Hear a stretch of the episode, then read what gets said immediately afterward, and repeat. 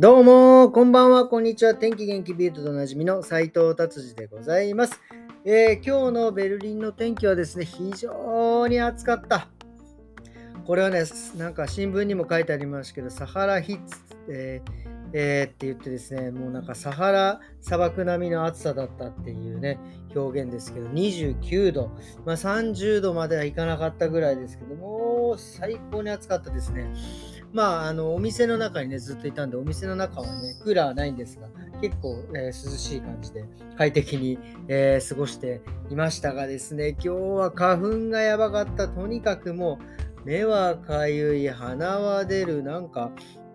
なんかいろんなとこがちょっとかゆくなる。まあ、ちょっときつかったですね。うん。まあ、あの、コロナじゃなくてもちょっとマスクをしたいなというような、えー、感じの、えー、花粉でした。はい。えー、マスクのことでちょっと書いてありますね。ビルド行ってみましょう。え、そうですね、マスク。え、今週の、来週の月曜日から、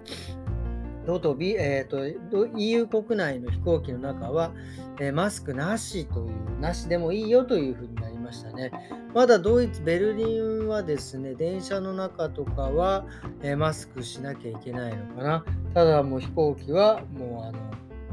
マスクしなくてもいいというふうにですね、まあもうなんかベルリンの中で、えー、過ごしてるとですね、もうあのコロナもなんかどこ行く風のなんちゃらみたいな感じで全然マスクしてない。まあスーパー行くとちょろっとしてるかなぐらいな、えー、感じですね。はい。っていうことです。はい。で、まあコロナのね、影響を受けてるのはもちろん今、あのドイツの車業界がなんかちょっと打撃を受けてるというのが載ってます。っていうのはですね、えー、ドイツ、中国でですね、中国えドイツの車、結構中国でずっと、えー、いい感じで売られていたのですがですね、今回のコロナでですね、まあ、ロックダウンになったりなんかして、えー、去年の売り上げの30%を、えーえー、低低い売り上げだったみたいですね。で、さらに、その、まあ、見込んでですね、ドイツはどんどん車作って、えー、港に持ってったはいいけど、ロックダウンでその車も運べないみたいな状況になっちゃってる上にですね、さらに中国で、あの、あのなんです電気車のブームが来ちゃってるっていうね。もうそうなっちゃったらもう買わないですよね、これね。これちょっとドイツの経済にはですね、ちょっと痛い感じになるんじゃないかなっていうのはちょっと思っております。特にフォルクスワーゲンはね、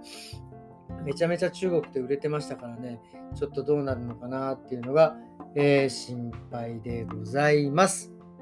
はい。えー、そしてですね、さらにね、えー、と、なんか今ね、サッカーでですね、その昔あの、これドルトムントっていうサッカードイツのチームなんですけど、昔香川選手がね、えいたチームなんですけど、そこでね、またスーパースターの人がいてですね、えハーランドっていう彼は21歳なのかな、もうとてつもなくなんかサッカーが上手でですね、えー、もうとうとうマンチェスターシティにですね、移籍するっていうのが、え決まって、なんかとてつもないね、金額で、えー、買われたみたいですね。これでまた、えー、ドルトムントはですね、いい結構な大金が入ってきて、そしてまた新しいね、選手を補強してっていう感じでね、こうビジネスとしてはね、非常にこのドルトムントってのはこう上手だなっていうのはね、いつも思いますね。えー、まあ、ちょっとビルドじゃないんですけど、スポーツ関連でいくとですね、まあ、ビルド、ドイツでは全くあの